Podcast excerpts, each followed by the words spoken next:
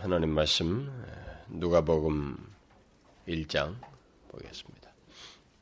신약성경 누가복음 1장 오늘 54절과 55절을 보려고 하는데 46절부터 한 절씩 좀 같이 먼저 교독을 하도록 하십시다. 46절부터 55절까지 한 절씩 교독하겠습니다. 마리아가 가로되 내 영혼이 주를 찬양하며 내 마음이 하나님 내 구주를 기뻐하였으면 그 계집 중에 비천함을 돌아보셨음이라. 보라 이제 후로는 만세의 날을 복이 있다 일컬으리로다. 명하신 이가 큰일을 내게 행하셨으니 그 이름이 거룩하시며 긍휼하심이 두려워하는 자에게 대대로 이르는도다. 그의 발로 힘을 보이사 마음의 생각이 교만한 자들을 흩으셨고 권세 있는 자를 그 위에서 내리치셨으며 비천한 자를 높이셨고 주린 자를 좋은 곳으로 배불리셨으며 부자를 공수로 보내셨도다. 그 종 이스라엘을 도우사 긍휼히 여기시고 기억하시되 우리 조상에게 말씀하신 것과 같이 아브람과 및 그 자손에게 영원히 하시리로다 하니라. 그 종 이스라엘을 도우사 긍휼히 여기시고 기억하시되 우리 조상에게 말씀하신 것과 같이 아브람과 및 그 자손에게 영원히 하시리로다 하니라. 오늘은 하나님의 아들 예수 그리스도께서 이 땅에 육신을 입고 오신 그것을 기억하는 성탄절이죠. 우리는 성탄절을 맞을 때마다 그리스도께서 이 땅에 오신 것이 우리에게 얼마나 큰 은혜이고 축복이 되는지를 반복적으로 기억하고 또 감사하는 절기가 되어야 됩니다. 그런 시기가 되어야 됩니다. 그리스도께서 정확히 오신 날짜는 사실 알지 못하죠. 후대에 우리가 이 날을 정해서 하고 있습니다만은 그 날짜는 중요하지 않은 것 같습니다. 정확한 날짜는. 중요한 것은 1년 중에 어느 한 날이라도 우리가 이렇게 그날을 통해서 그리스도께서 우리를 구원하시기 위해서 육신을 입고 오신 것이 얼마나 놀라운 일인지 그것을 기억하며 감사하는 일이 우리에게 반복적으로 있어야 된다고 생각이 됩니다. 이 세상에서 만든 이 크리스마스 문화와는 우리는 좀 달라야 되겠죠. 이 세상에서 만든 크리스마스 문화는 자기들이 뭔지도 알지 못하면서 들뜬 마음으로 자기들끼리 선물을 주고받으며 이렇게 육체적인 본능을 발산하고 쾌락을 즐기지만은 그런 것이 아니죠. 우리가 크리스마스를 이렇게 성탄절 그렇게 보낸다면 우리야말로 정말 비극스럽게 보내는 것입니다.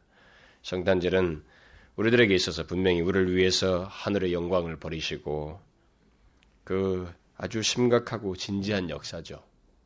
그 정말로 은혜로운 역사. 그 영광을 버리고 지극히 낮은 몸을 입고 오신 하나님의 아들 예수 그리스도. 그분의 그 구원의 행동을 기억하면서 우리가 감사하고 찬양하는 그런 절기가 되어야 될 것입니다. 그런 발견과 반응이 없이 성탄절을 맞는다면 우리는 이 절기를 형식적으로 보내게 되겠죠. 옛날에 이스라엘 백성들이 구약 이스라엘 백성들이 그들의 절기를 형식적으로 보냈던 것처럼 아마 우리도 그렇게 보내는 것이 되지 않겠어요? 우리는 그래야 되지. 그래서는 안 될 것입니다. 분명히 의미가 있어야 되고 이 절기를 통해서 기억할 것들을 기억하고 또 감사하는 반응이 마땅히 있어야 된다고 생각이 됩니다. 자, 그러면 그런 것들을 염두에 두고 우리 본문을 통해서 성탄절의 의미를 다시 되새겨 보기를 원합니다.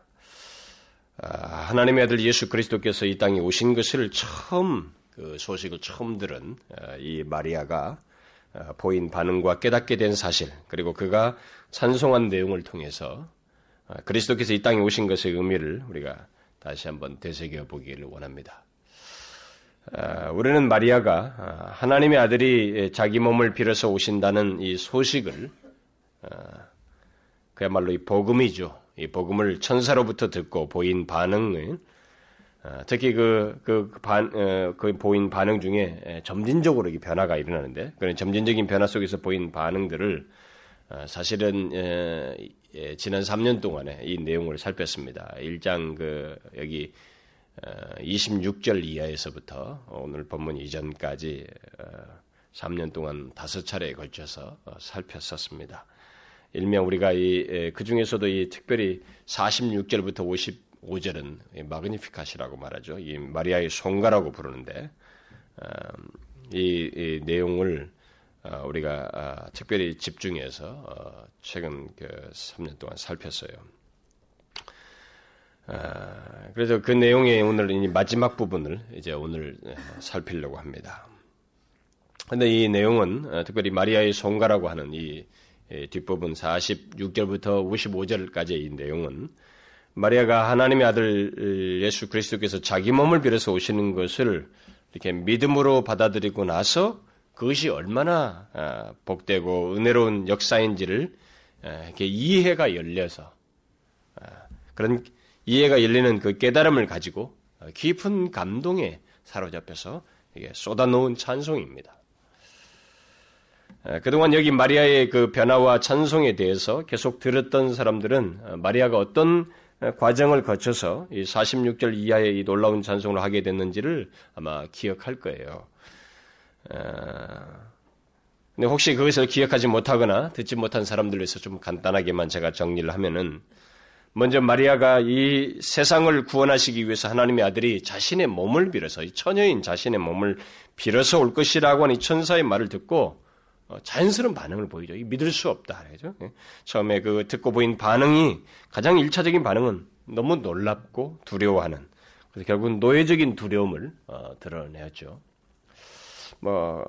그런 모습은 어떤 면에서 이 복음을 듣고 보이는 어떤 반응과도 유사하다라고 제가 말을 했는데 우리들이 처음 복음을 들었을 때 듣고 보이는 반응과 유사한 반응을 결국 이 마리아가 보였다라고 그랬습니다. 처음에 그는 그 평안의 소식을 들었지만은 평강이 있을지어다라고 그건 기쁜 소식이거든요. 분명히 평강을 전하는 소식을 들었지만 그녀가 보인 반응은 놀랍게도 두려움이었습니다. 사람들이 처음에 예수 그리스도를 믿는 문제를 듣겠을 때 진지하게 부딪히면 두려움을 느껴요. 이러다가 자기 인생이 오히려 재미가 없고 이게 더 이상하게 되는 거 아닌가. 예수 믿는 것에 대해서 처음에 그냥 교회 나오고 가서 흥미있게 저는 이것은 문제가 되지 않습니다. 근데 자신이 진짜 예수를 믿어야 되는 문제가 있을 때 사람들이 두려움에 빠질 경우가 있어요. 아마 그런 두려움, 노예적인 두려움이라고 봐야죠. 이 죄 가운데 태어난 자들이 갖는 복음을 들으면서도 그런 두려움을 갖는 모습. 이게 마리아가 처음에 보였던 반응이었습니다. 그러나 그녀는 그 다음에 이어서 바로 달라진 것은 아니었죠. 그 다음에 보인 반응은 갈등이었고 또 주저스름이었습니다. 이 복음을 받아들인 데 주저스름과 갈등을 가졌습니다. 그런 것과 함께 수용할 수 없고 믿을 수 없다는 반응을 보였습니다. 이것이 정말 믿을 만한 것인가? 정말 인간이 그렇게 해서 구원을 받을 수 있는지. 우리들이 그렇잖아요. 예수 믿는 사람들이 처음 예수 믿는 과정 속 예수 믿는 사람들이 이전에 처음에 그 경험할 때 우리도 그런 갈등과 반응을 하죠. 이 마리아도 마찬가지였습니다. 그러다가 그녀는 하나님의 모든 말씀은 능치 못함이 없다는 천사의 말을 듣고 하나님의 말씀은 능치 못함이 없다. 반드시 이루어진다고 하는 그런 말을 듣고 자신이 들은 복음, 곧 그리스도께서 육신을 입고 오시는 것을 수용하지 않을 수가 없었죠. 대개 하나님께서 자신에게 행하신 일과 관련해서 이미 이 일을 확신케 하는 어떤 한 사건을 자기 친족인 엘리사벳이 6개월 전에 나이가 늙었음에도 불구하고 그녀가 6개월 전에 이미 아이를 임신해서 누구도 이 아이를 못 가진다고 하는 사람인데 아이를 임신해서 그 아이가 이미 이 오실 메시아와 관련됐다는 이런 내용을 엘리사벳의 증거를 들음으로써 모든 것을 확고하게 믿게 되었습니다. 그리고 그녀가 이제 감격하게 되죠. 믿을 수 없다는 듯이 반응하던 그녀가 마침내 자신의 비천함을 돌아보신 하나님을 찬양하기에 이르게 되죠. 그러면서 감격하여 하며 굉장히 기뻐합니다. 그리고 하나님께서 능력으로 자기에게 큰 일을 행하신 것을 기억하고 하나님은 지극히 높임을 받기에 합당하신 분이시고 경외하는 자에게 긍휼을 베푸시는 분이시라고 하는 것을 노래하게 됩니다. 이것은 진실한 노래였어요. 감격 속에서 나온 노래였습니다. 또 하나님께서 이 세상에 통념과 가치를 뒤바꾸시는 이 반전의 역사를 주도하시고 계시다고 하는 것을 자신에게서 보았습니다. 결국 마음의 생각이 교만한 자들을 흩으시고 권세 있는 자를 그 위에서 내리치시며 부자를 공수로 보내시고 반대로 비천한 자를 높이시고 줄인 자를 좋은 것으로 배불리시는 것을 노래하게 됩니다. 결국 자신 같은 자에게도 그렇게 하시는 걸 볼 때 하나님은 그런 반전의 역사를 주도하시는 분이시라고 하는 것을 노래하게 됩니다. 그녀는 이 모든 일이 그리스도의 오심으로 있게 되었으며 자신에게서 성취되었다고 하는 사실을 보고 기뻐하며 찬송하게 됩니다. 바로 그런 변화가 이 복음을 듣고 수용함으로써 이 마리아에게 생겼다고 하는 것을 우리가 지금까지 계속 보아왔습니다. 오늘 읽은 말씀은 바로 그런 그 흐름 속에서 마리아에게 생긴 변화를 말해주는 마지막 내용입니다. 이 여인의 그 변화 속에서 고백한 찬송입니다. 자, 마리아가 복음을 듣고 수용함으로써 깨닫게 된 사실이요, 마음 깊이 인정하면서 찬송하는 이 마지막 내용, 그게 뭐예요? 오늘 본문에서 말하는 내용이 무엇입니까? 핵심이 뭐예요? 하나님의 아들이 마침내 이 땅에 오심으로써 하나님께서 조상들에게 하신 언약 또는 약속을 성취시키셨고 또 영원히 성취시키실 것이라고 하는 그 사실을 확인하게 되었습니다. 자기에게서 보았어요. 그래서 그것을 노래하게 되었습니다. 우리는 이 사람의 이 노래를 이 시간에 간단하게나마 곰곰이 생각해야 됩니다. 마리아는 그리스도께서 자기 몸을 빌어서 육신을 입고 오신 것 속에서 이 사실을 보았습니다. 하나님께서 오래전부터 약속하신 것을 마침내 이루셨구나. 그리고 앞으로도 이 사실은 앞으로도 약속을 계속 이루실 것이구나라는 것을 보았습니다. 그래서 그것이 너무 감격스러워서 찬송의 마지막 내용으로 담고 있었던 것입니다. 그런데 이것은 복음을 듣고 받아들일 때 우리가 깨닫고 감격하게 되는 내용 중에 하나이기도 합니다. 바로 하나님께서 약속하신 것들, 그런 것들이 그리스도 안에서 성취되었고 또 그 약속 안에는 그리스도를 통해서 구원하고자 하는 그리고 그를 믿는 자들에게 어떻게 구원하시겠다고 하는 이 모든 약속을 이루시고 있고 또 그 약속에 바로 내가 포함되어 있다고 하는 것을 생각함으로써 이 마리아와 같은 감격을 예수를 믿는 과정 속에서 하게 됩니다. 복음을 받아들일 때, 진짜로 복음을 믿고 받아들일 때 이런 동일한 반응이 우리 가운데 있습니다. 제가 말하는 것이 여러분 잘 이해하셔야 됩니다. 예수를 믿게 될 때, 복음을 받아들일 때, 이 마리아가 깨닫고 감격하게 된 이런 내용이 보편적으로 모두에게 있습니다. 있지 않을 수가 또 없어요. 하나님께서 약속하신 것을 그리스도 안에서 이루시고 마침내 그 약속을 이루시는 내용 속에 내가 포함되어 있다고 하는 사실 때문에 감격하게 된다는 것입니다. 여러분 그렇지 않아요?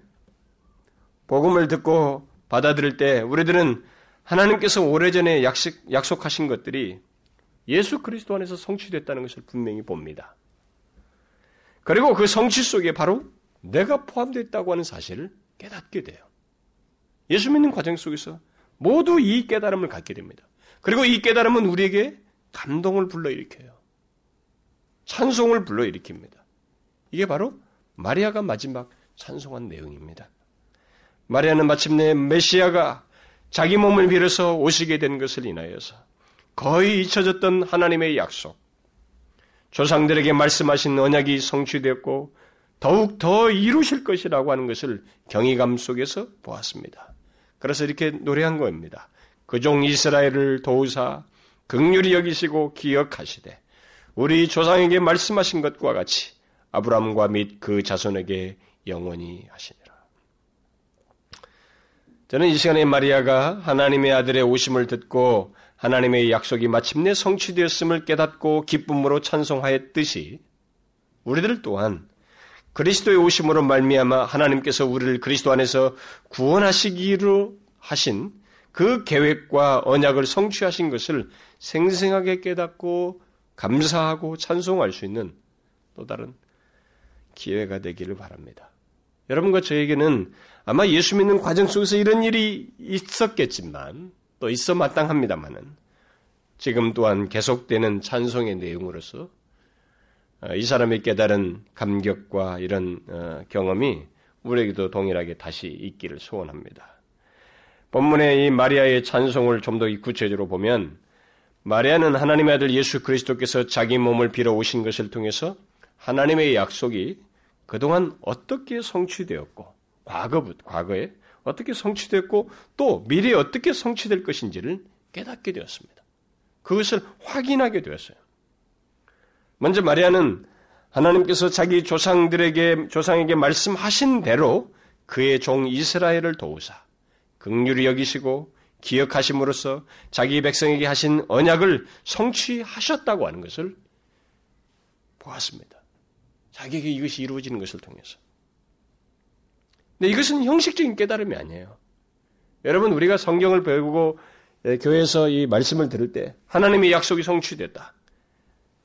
굉장히 지식적으로 깨달습니다. 굉장히 지식적으로 깨달아요.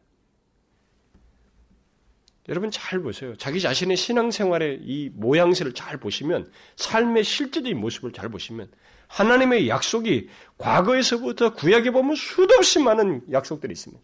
근데 이 약속들이 다 성취가 됐다는 것. 이런 사실을 생생하게 깨닫게 될 때 어떤 반응이 생길 수 있는지, 그 약속이 성취되는 과정 속에 바로 그 내용 속에 내 자신이 지금 포함됐다고 생각하게 될 때 그것이 주는 감격이 무엇인지를 한번 생각해 보셔야 됩니다. 왜냐하면 이것은 굉장히 중요해요. 미래를 결정하는 것이거든요. 그러니까 많은 사람들이 이런 것에 대한 이해를 형식적으로 하다 보니까 미래에 대한 믿음도 없어요. 약속에 대한 신뢰가 없습니다. 형식적인 깨달음이 아닙니다.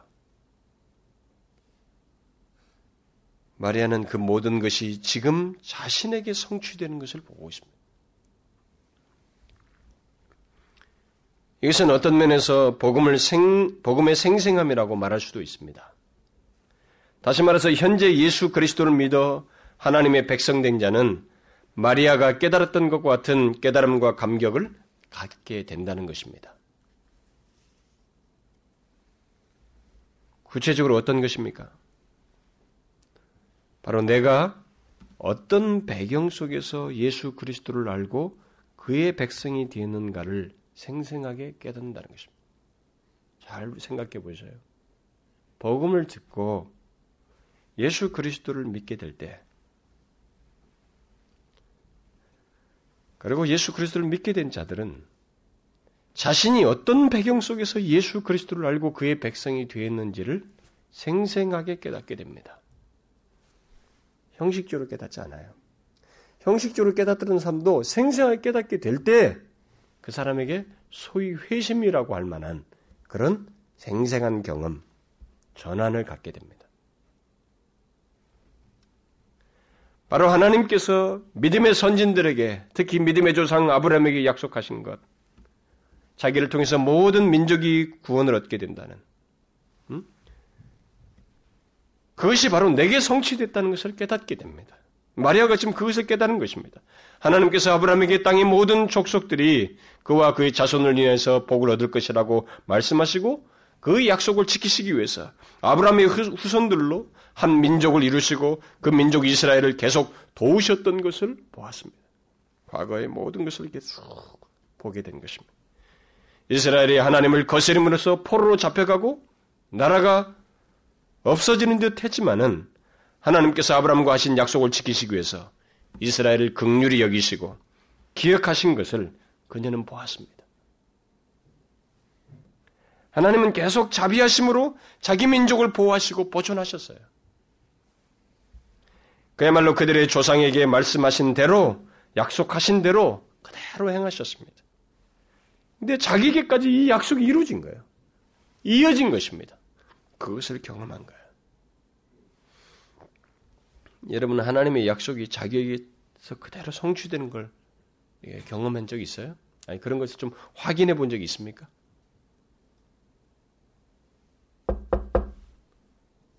하나님의 약속이 자기에게서 그대로 성취되는 걸 본 적이 있냐고요.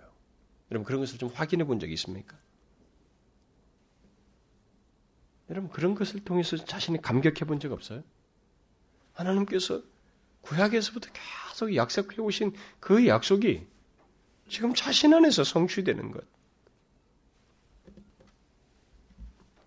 마리아가 지금 그것을 보는 겁니다. 그러니까 처음에는 불신앙적이었잖아요. 노예적인 두려움을 드러냈다고. 믿을 수 없다고 그랬습니다. 거부하고 있잖아요. 이런 모든 것이. 그렇지만은 실제로 나중에서요. 이 모든 것이 구약에서부터 말씀하신 그 약속이 성취되었는데 그 과정 속에 현재 자신에게 성취됐다는 것을 보면서 이 사람은 전혀 다른 자신의 그 이해의 지평을 가지고 하나님을 볼 수 있게 된 것입니다. 현재 삶의 지평도 보게 된 거죠. 특히 그녀는 하나님께서 어떻게 자신의 약속을 이스라엘 백성들에게 지키셨는지를 쭉 새삼스럽게 생생하게 깨닫게 되었습니다. 어떻게 지키셨어요? 어떻게 지키셨다고 말하고 있습니까? 긍휼히 여기시고 기억하심으로써 지키셨다는 것을 깨달았습니다. 그걸 지금 노래하고 있어요. 이게 무슨 말입니까, 여러분? 이스라엘은 수없이 하나님을 저버렸습니다. 불신앙했어요. 그렇지만 하나님께서 그들을 불쌍히 여기시고 그들을 버리지 않고 계속 기억하셨습니다. 무엇을 기억하셨어요? 그들의 조상 아브람과 한 약속이고 그의 후손과 맺은 언약을 기억하셨습니다. 이게 너무 놀라운 사실로 다가왔어요. 하나님께서 수천 년이 지나도록 자기 조상과 맺은 언약을 생생하게 지키시고 기억하셔서 그걸 쭉 지켜오셔서 보존된 민족 속에 자신이 지금 존재하고 그 가운데 속에서 이 구원의 역사가 지금 메시아가 오는 역사가 시행되고 있다고 하는 것을 깨닫게 된 것입니다. 하나님은 약속을 지키기 위해서 자기 백성을 계속 도우시고 보존하시는 놀라움이 있었다고 하는 것, 그 가운데 지금 자신이 존재한다는 것을 보게 된 것입니다. 그래서 마리아는 하나님께서 그렇게 하신 결과로 지금 현재의 일이 있게 됐다는 것을 마침내 깨달으면서 감격하게 되는 거예요. 어떤 일이에요? 메시아께서 마침내 육신을 입고 오신다는 것입니다. 자기 몸을 빌어서. 여러분, 아무런 배경 없이 하나님의 아들이 자기 몸을 빌어서 오신 것이 아니고 이런 예언의 역사 속에서 특히 자기 조상에게 언약을 맺으시고 그것을 성실하게 지켜오시는 것 속에서 마침내 메시아께서 자기 몸을 빌어서 오시는 것을 깨닫게 됐을 때에 이 당사자의 깨달음을 한번 생각해 보세요. 여러분, 이게 구원의 감격이에요. 이게 복음을 생생하게 접촉했을 때 깨닫고 이해 지평 열렸을 때 우리가 경험하게 되는 그것과 유사한 어떤 특성을 가지고 있습니다. 얼마나 경이롭고 감격스러웠겠어요. 그 오랜 예언, 그 모든 민족을 구원할 하나님의 언약이 마침내 성취되었는데 그 성취가 바로 마리아 자신의 몸을 빌어서 오신다고 하니 얼마나 영광스럽고 경이스럽겠습니까?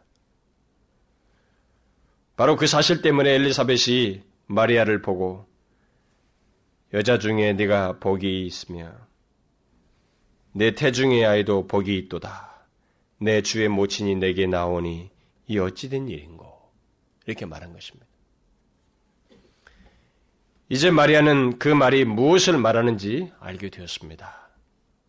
이 세상을 구원할 하나님의 구원 계획, 자기 조상에게 말씀하시고 약속하신 메시아를 통한 구원이 마침내 성취되게 되었다는 것, 그것도 자기 몸을 빌어서 성취됐다는 것을 알게 되었으니 이 사람으로서는 감격하고 경이로운, 그래서 찬송을 이렇게 내용으로서 하지 않을 수가 없었습니다. 그야말로 찬송하지 않을 수 없는 경험을 하게 된 것입니다. 나 같은 비천한 계집종을 택하셔서 오랫동안 예언된 메시아께서 오시다니 그 하나님을 찬송하지 않을 수 없었습니다. 우리가 어메이징 그레이스가 똑같은 맥락이에요. 그 약속하신 그 구원, 아들을 보내시면서까지 구원하시겠다는 구원을 이루시기 위해서 이 모든 일을 행하시고 마침내 나 같은 자에게 다가오시다니 얼마나 놀라운 은혜인가. 그 예수 믿는 사람들이 느끼는 거 아니에요? 모든 구원의 계획이 시행되다가 마침내 그 혜택자가 되었다는 것. 이 마리아가 경험한 거예요. 이 복음을 받아들였을 때 생겨나는 경험입니다. 이게 복음의 한 요소요, 복음으로 말미암아서 경험하게 되는 한 내용입니다. 복음은 믿는 자에게 그런 깨달음과 감격을 갖게 합니다. 복음은 그저 단순히 구원받았다 이게 아닙니다. 타락한 인류를 구원하시기 위해서 메시아를 약속하시고 그가 이 땅에 실제로 오셔서 십자가에 달려 죽으심으로써 구원을 이루셨는데 그 대상 속에 내가 포함됐다는 것을 깨닫고 그야말로 어메이징 그레이스를 알게 되는 것입니다. 아, 이 얼마나 놀라운 은혜인가. 나 같은 자를 구원하시다니. 나같이 비천한 계집종을, 나같이 이 비천한 자를 전혀 출신 성분에서 하나님과 상관없는 나를 어떻게 택하시다니. 그래서 하나님을 찬송하게 되는 것입니다. 이 모든 언약이, 약속이 마침내 성취되는 과정 속에 내가 포함됐다는 것 때문에 감격하게 되는 것입니다. 그래서 하나님의 아들이 친히 오신 그 약속의 성취가 바로 나와 관련되어 있다는 것 때문에, 그래서 그가 오셔서 십자가에 죽으신 것이 나와 관련됐다는 것 때문에 감사하게 되고 감격하게 됩니다. 그래서 예수 믿는 사람들이 모두 이 감격을 갖습니다. 이게 복음으로 말미암은 경험이에요. 여러분은 바로 여러분 자신이 그런 대상이라는 것을 아십니까? 예수 그리스도께서 오신 것이 바로 여러분 자신과 관련되어 있다는 것을 아십니까? 이 성탄절이 바로 여러분 자신을 위해서 약속되고 성취된 것이라는 것을 아느냐는 거예요. 여러분 성탄절을 통해서 무엇을 보십니까? 그리스도의 오심이 왔는데 어쨌다는 거예요? 하나님의 아들이 이 세상을 구원하기 위해서 왔는데 어쨌다는 것입니까? 그게 나와 상관이 없으면 이건 아무 의미가 없는 것입니다. 이 날이야말로. 성탄절은 이 마리아가 경험한 것처럼 예수 그리스도의 오심으로 말미암은 감격을 쏟아내는 그런 내용을 갖는 것이야만 합니다. 그가 오심이 바로 나 같은 자를 구원하기 위해서 오심이라는 것, 그의 오심이 나와 관계가 있다는 것을 깨달음으로 인해서 이것도 약속에 계속된 예언된 것의 성취 속에서 내가 포함됐다는 것 때문에 감사하는 것이어야 한다 이 말입니다. 그게 성탄절에 대한 바른 의미예요. 여러분들이 예수 그리스도를 알게 됐을 때, 그분을 믿게 됐을 때 이런 사실을 깨닫고 감격하게 되었습니까? 그리고 지금도 그런 감격을 가지고 있나요? 이 하나님의 약속의 성취 속에 내가 포함되어 있다는 것. 여러분 예수 그리스도가 오기 전에 하나님이 약속하셨잖아요. 예수 그리스도가 오시고는 이후에 그 안에서 구원할 자들을 다 약속하셨습니다. 그래서 거기에 해당되는 모든 사람들은 이 마리아가 해당되듯이 그의 약속이 성취 속에서 있는 거예요. 구원받는 모든 사람들이. 하나님의 커다란 구원 계획이 이 약속 속에, 약속의 성취 속에서 있는 것입니다. 거기에 마리아가 해당되듯이 여러분과 제가 해당된다는 것을 인해서 감사해보고 감격하고 하나님을 찬송하고 싶은 마음이 있느냐는 거죠. 그것이 복음의 영향력입니다. 그런 감격을 갖게 되는 것이. 나와 예수 그리스도의 만남이 어떤 배경 속에서 있게 됐는지, 어떻게 예언되고 약속되었으며 어떤 과정 속에서 성취되고 마침내 내게 이르렀는지 이것을 깨달음으로 인해서 갖게 되는 감격과 찬송, 변화, 반응, 이게 복음으로 인한 변화예요. 하나님은 지금도 아브라함을 통해서 약속하신 것을 그의 자손들, 곧 육신의 자손뿐만 아니라 믿음의 자손들에게, 육신의 자손이 아니라 믿음의 자손들에게 그대로 이것을 이루십니다. 그래서 마리아는 52절에서 우리 조상에게 말씀하신 것과 같이 아브라함과 및 그 자손에게 영원히 하시리로다. 이렇게 말했습니다. 그렇게 찬송했어요. 하나님은 과거에 이스라엘을 긍휼히 여기시고 기억하심으로써 그들에 대한 약속을 지키시고 구원하셨던 것처럼 지금도 그리스도 안에서 택한 백성들을 긍휼히 여기시고 기억하심으로써 은혜의 언약을 지키십니다. 은혜의 언약을 지키세요. 그리고 하나님은 그 일을 영원토록 하실 것입니다. 하나님의 아들 예수 그리스도께서 이 땅에 오신 것은 바로 그것을 확증하는 증거예요. 다시 말해서 그리스도께서 오시기 전에 약속한 모든 것이 그리스도의 오심으로써 성취되었듯이 앞으로도 하나님의 모든 약속은 그리스도 안에서 성취될 것입니다. 그것을 어떻게 알 수 있는가? 이 성탄절이 그 증거예요. 그리스도께서 이 땅에 오셨다는 사실이 그 증거입니다. 하나님의 아들이 이 땅에 오셔서 육신을 입었다는 것이 그 증거입니다. 그래서 이것을 잊지 말아야 됩니다. 그리스도께서 이 땅에 오신 것은 그를 믿는 자들의 미래가 얼마나 확실한지를 말해주는 보증서라는 것입니다. 이것이 못 믿었거든 과거 이스라엘을 보시면 됩니다. 그들은 없어졌어도 몇 번 없어져 마땅한 나라였어요. 나라도 작고 군사력이나 경제력도 얼마 안 되는 작은 나라였을 뿐만 아니라 하나님께 불충실했습니다. 그래서 얼마든지 버리고 없어져도 되는, 여러분 에돔이나 그런 암몬, 모압 다 없어졌잖아요. 그런 것처럼 충분히 없어질 수 있는 나라입니다. 그런데 그들이 존속했어요. 왜요? 조상에게 약속해서 오실 예수 그리스도 안에서, 메시아 안에서 구원할 계획을 성취하기 위해서입니다. 그것 때문에 그들을 존속시켰어요. 그것을 위해서 그들을 보존시켰습니다. 그래서 하나님은 그와 똑같은 일을 그리스도를 믿는 자들에게도 하시는 것입니다. 끝까지 그리스도를 믿는 자들을 불쌍히 여기시며 그리스도 안에서 이루시겠다고 한 약속을 반드시 이루시며 기억하신다는 거예요. 끝까지 그들을 기억했잖아요. 불쌍히 여기시면서. 그 약속을 이루시기 위해서. 그래서 하나님은 우리에게 대한 약속을 또한 이루시기 위해서 끝까지 우리를 불쌍히 여기시고 기억하신다는 거예요. 영원히 그렇게 하실 것입니다. 그래서 바울이 이것을 빌립보서 1장에서 이런 식으로 묘사했잖아요. 너희 속에 착한 일을 시작하신 이가 그리스도 예수의 날까지 이루실 줄을 우리가 확신하노라. 하나님은 우리들 안에서 시작하신 일을 진실로 끝까지 이루실 것입니다. 비록 실패가 있고 우리 입장에서 볼 때 절망과 좌절을 경험하는 일이 있다 할지라도 하나님은 우리를 끝까지 불쌍히 여기시고 기억하실 거예요. 그리스도의 예수의 날까지, 재림하실 때까지.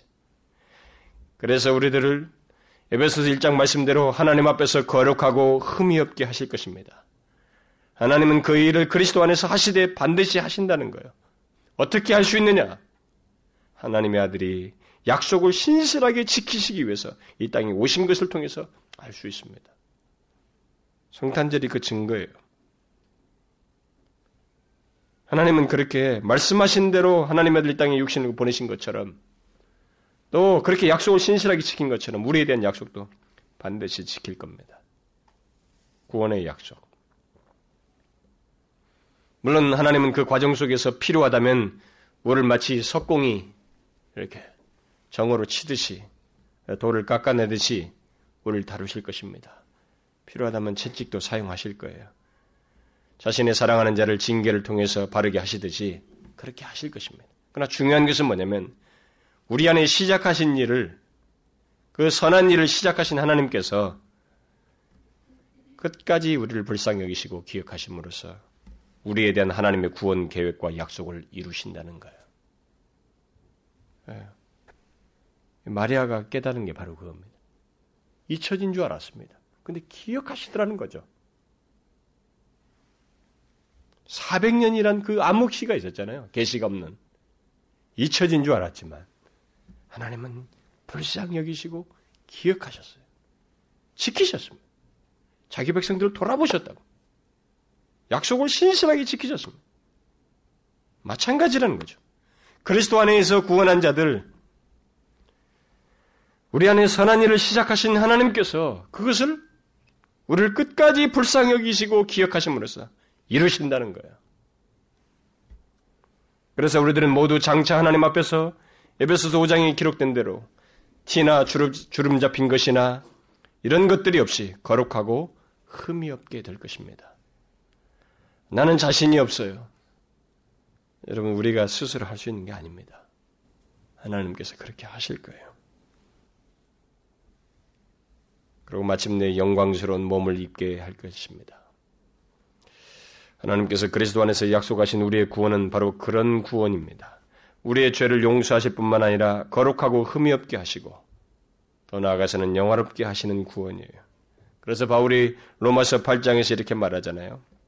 미리 정하신 그들을 또한 부르시고 부르신 그들을 또한 의롭다 하시고 의롭다 하신 그들을 또한 영화롭게 하셨느니라. 그런즉 이 일에 대하여 우리가 무슨 말하리요? 자기 아들을 아끼지 아니하시고 우리 모든 사람을 위하여 내어주시니가 어찌 그 아들과 함께 모든 것을 우리에게 은사로 주지 않으시겠느냐? 여러분, 이 모든 일이 그리스도 안에서 우리에게 이루어지고 완성될 것입니다. 그 증거는 성탄절이에요.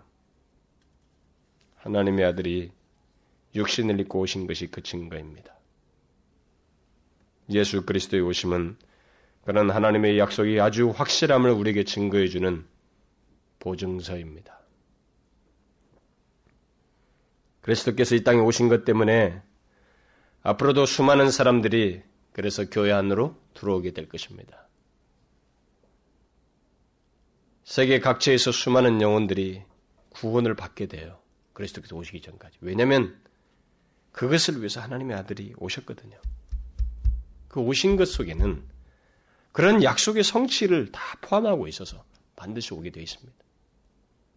아직도 구원할 자들이 이 세상에 굉장히 많이 있고 마지막 주님 오실 때까지 교회는 건재할 것입니다. 여러분, 아무리 교회에 대해서 어떻게 해도 교회는 없어지지 않아요. 여러분, 절대 없어지지 않습니다.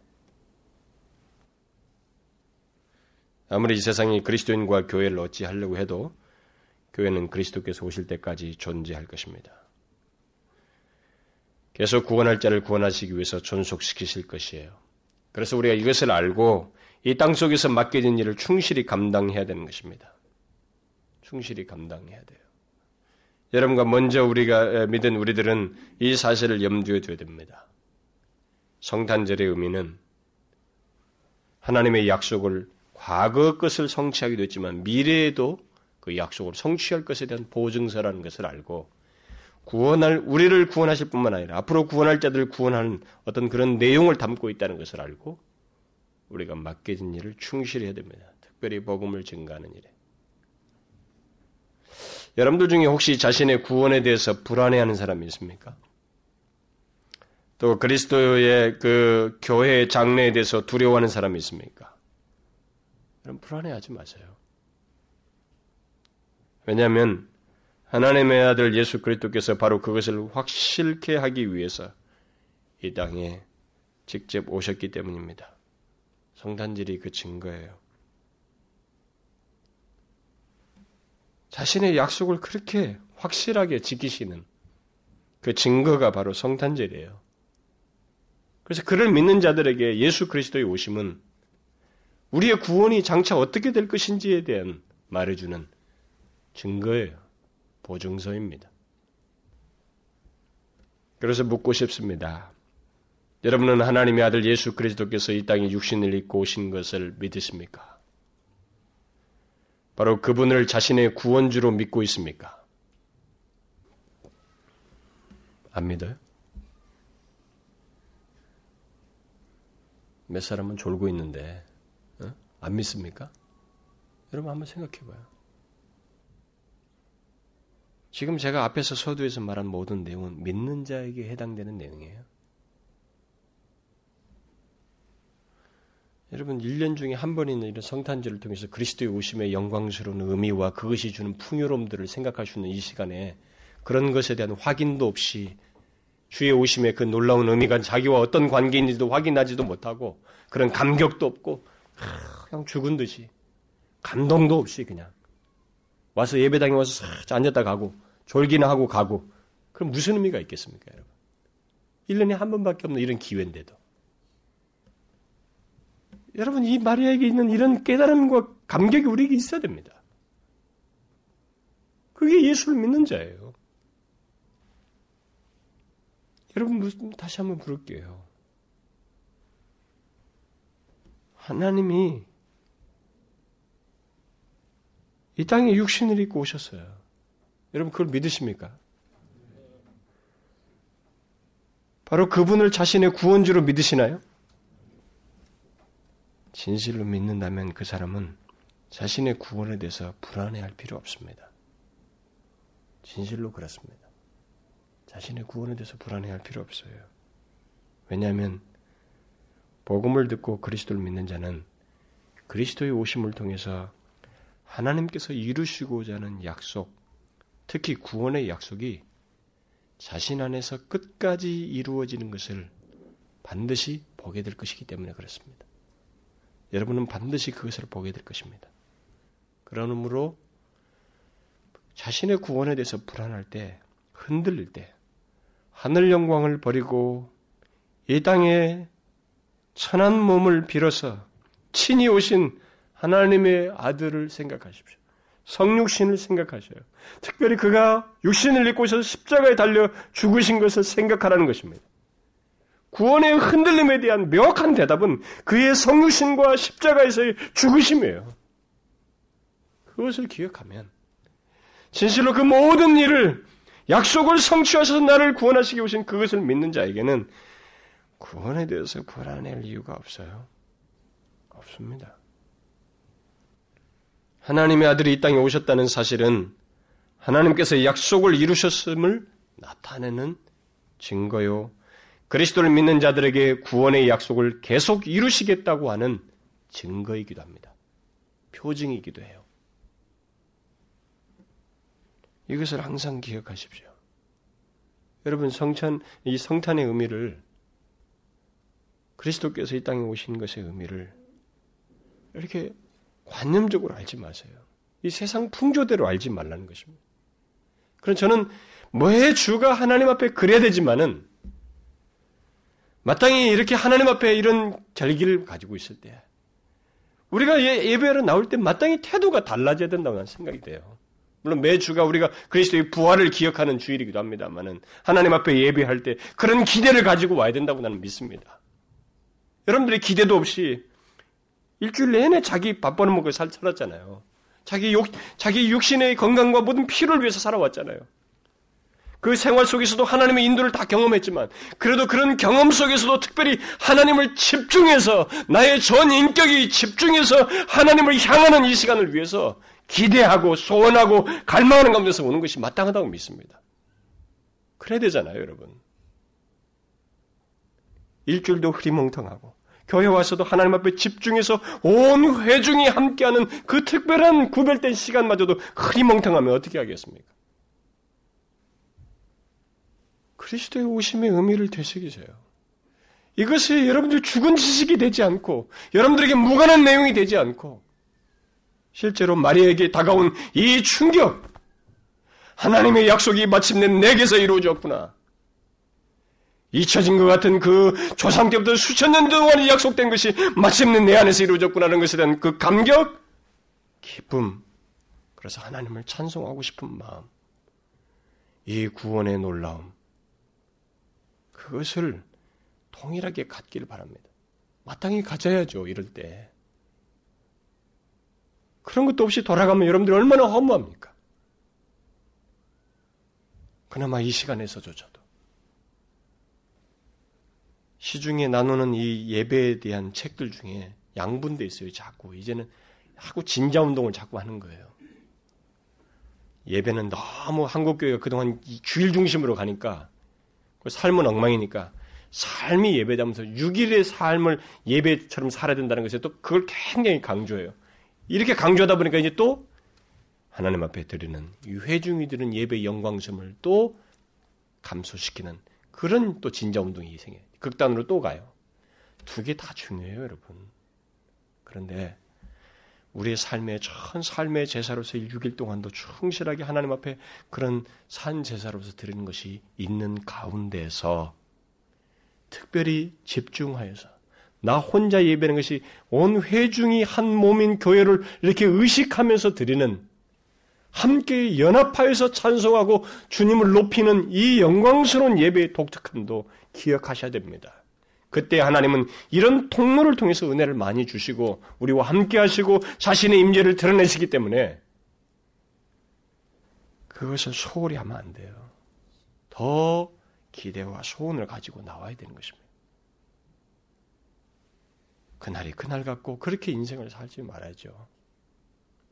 하나님이 주신 은혜의 풍성함을 특별히 독생자 예수 그리스도께서 친히 우리를 구원하시기 위해서 이 천한 몸을 빌어서 오시겠다고 하신 그 구원의 의미가 내게 바로 나 자신을 위해서 행해진 것에 대한 그 생생함을 이때야말로 다 우리가 깨닫고 소유해야죠. 그 은혜를 경험해야죠. 더 풍성함을 누려야죠. 그렇지 않습니까? 얼마나 귀한 날이에요. 얼마나 귀한 의미가 있습니까? 여러분, 제가 숙제를 내드릴게요. 여러분들이 묵상의 시간을 한번 가져보세요. 어떤 묵상을 해보시냐면, 하나님의 아들이 육신을 입는다. 인간을 창조하신 그분이 인간의 몸을 빌어서 오신다고 하는 이 행동이 얼마나 낮아짐인지 한번 꼼꼼히 한번 묵상해 보세요. 제가 호주에서 사역할 때 저는 이것을 묵상하면서 굉장히 압도된 적이 있습니다. 저는 인간처럼 낮아진 것, 비천해진 것, 처음에는 그렇게 시작했지만 이렇게 추적하다 보니까 그분의 높이가 헤아리지가 않는 거예요. 그분과 같은 높은 상태, 죄 없고 영원부터 영원까지 계신 하나님이라는 존재에 대한 이해가 내게 없고 경험이 없기 때문에 이해의 한계가 거기서 딱 막혀버렸습니다. 얼마나 높으시며 얼마나 완전하고 어떤 분이신 그분에 대한 경험 세계가 내게 없기 때문에 그의 높아지심을 한계를 그을 수가 없었습니다. 그런데 그런 분이 비천한 몸을 입으신 거예요. 우리를 구원하시기 위해서. 그리고 십자가에 달려 죽는 거예요. 그러니까 이 낮아짐이 한계가 없어요. 무한에서 무한으로 낮아짐이라는 생각에 함몰하기 시작하면서 저는 하나님의 은혜가 얼마나 큰지를 깊이 깨달았어요. 한번 묵상해 보세요, 여러분. 하나님의 낮아지심. 육신을 입고 오신 것이 얼마나 엄청난 일인지, 얼마나 큰 은혜인지 곰곰이 한번 생각해 보시라고. 정상적인 신자라면 나를 위해서 그렇게 자신의 몸을 낮추어서 인간의 아이의 모양으로 오시고 자신을 제한하시면서 십자가에 달려 죽으시고 죽음을 맛보시는 장사 지내는 것에 이 낮아지심이, 나를 위한 그 낮아지심이 헤아릴 수 없는 은혜라는 것을 여러분들이 깨닫게 될 거예요. 꼭 깨닫기를 바랍니다. 그래서 이 마리아에게 있었던 이 깨달음과 감격이 여러분들에게도 있기를 바라요. 여러분, 여러분과 저에게 지금 베풀어진 이 그리스도를 알게 된 은혜는 약속의 성취예요. 오래전에 약속한, 메시아 안에서 약속한 약속의 성취입니다.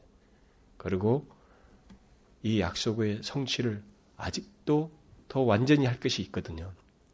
우리의 몸이 영화롭게 되기까지 주님은 끝까지 우리를 불쌍히 여기시고 기억하실 것입니다. 그래서 구원을 완성하실 거예요. 하나님은 그렇게 약속을 성취할 것입니다. 믿으세요? 구원에 대한 두려움과 불안이 있거든 성육신을 생각하십시오. 십자가를 생각하십시오. 기도합시다. 나같이 비천하고 그저 수많은 무리들 가운데 감추어진 존재로 살다가 이 세상을 떠날 수 있는 나 자신을 위해서, 우리 각 사람을 위해서 오래전에 구원의 계획을 세우시고 그것을 약속하시며 독생자를 보내심으로 이루시고 그 대상자로 우리에게 확인시키시며 다가오시고 이렇게 주님을 믿고 하나님을 아버지라 부를 수 있게 해주신 하나님, 이렇게 약속을 성취해 주신 하나님 아버지 감사합니다. 이것에서 끝나지 않고 우리 안에서 시작한 이 선한 역사를 그리스도의 날까지 이루시겠다고 말씀하시며 끝까지 우리를 불쌍히 여기시고 기억하시겠다고 말씀하시는 그 하나님의 은혜와 놀라운 약속의 말씀을 인하여 감사드립니다. 하나님 아버지, 그리스도의 오심을 기억하고 이 그리스도의 오심으로 말미암아 베풀어진 은혜의 풍성함을 기억하고 주님을 인하여 감사하고 진심으로 찬송하고 싶어하는 그런 내용을 갖는 저희들 되게 해 주옵소서. 우리 중에 하나님 그렇지 못한 자 없도록 그리스도의 오심으로 말미암은 이 구원의 은택을 입지 못한 자, 그런 감격을 알지 못하는 자 없도록 주의 성령께서 역사하여 주옵소서. 예수 그리스도의 이름으로 기도하옵나이다. 아멘.